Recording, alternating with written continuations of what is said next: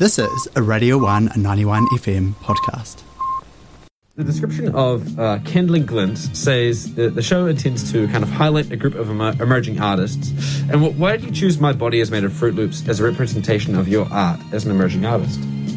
I probably didn't consider it as a representation of my practice as a whole, but it is like a complete work that I have no major crits with and felt like comfortable showing to a home audience. Um, and it's a nice blend of ceramic and illustrative stuff, which I'm leaning quite a lot into. So you call that more of an illustration than a painting per se? Yeah, no. yeah, okay, cool. I was a little bit confused there. Yeah, it's like it is a painting. Like I used paint, Yeah. but I'm more interested in drawing and other ways of exploring that. this is about the, the name of the thing itself. My body is made of Fruit Loops. Uh, I can definitely, definitely see what you mean. Kind of like the disconnected human forms and vivid, bright colors, uh, and the, the little rings as well. How did this name come to you?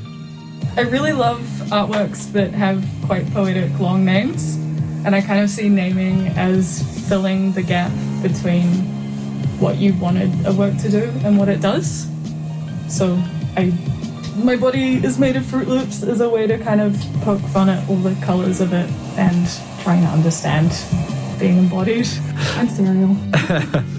And when you name your work, is it something that you do during the process of making it? Uh, something you do after you've made it? Something you do when you start thinking about what you, what you want to do? Or is it just kind of, at, you know, fluctuates?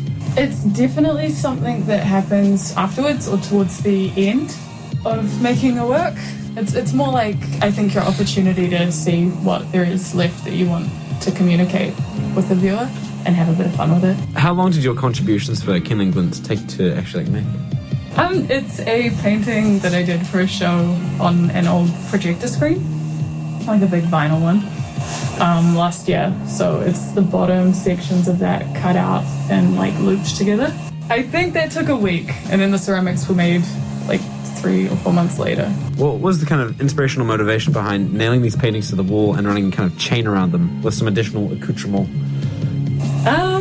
I quite like the idea that if you're painting the body, you then get to dress it. Um, so this painting is like quite textile focused and pattern and color, and so the chains and rings are just chains and rings. Like I put them on myself, so I want to put them on my work. Ah, cool. Does that make sense? So you're dressing the painting? Yeah. Oh, that's fantastic. Yeah. Yeah, yeah. Thinking of it as like a bodily thing. Yeah. Ah, that's dope. That's very dope. Now, uh, do you think you will use more of these accoutrements in the future? Yeah, I am definitely into the the chains and textile thing and moving more towards how they could frame ceramics, I think. So maybe a little less of the painting side and more into the objecty. Objective goodness. Yeah. Yeah, nice. Your piece uh, features a seemingly ceramic ring on a chain, which is connected to the painting slash illustration. Uh, have you had much experience in ceramics? Um, yeah, uh, there's a ceramicist in Dunedin, Madeline Chow. I have who's Yeah. so so cool and she opens up her studio so i just go in there and play around and she's really great at not like teaching out any naivety with making so you just muck around Oh, cool. So it's kind of like endorsing like the kind of like childlike kind of like just creative aspects of things. Yeah. No, no, like no strings attached. exactly Yeah. which is really nice and quite a different way to make that i enjoy What else do you have on art wise for 2022?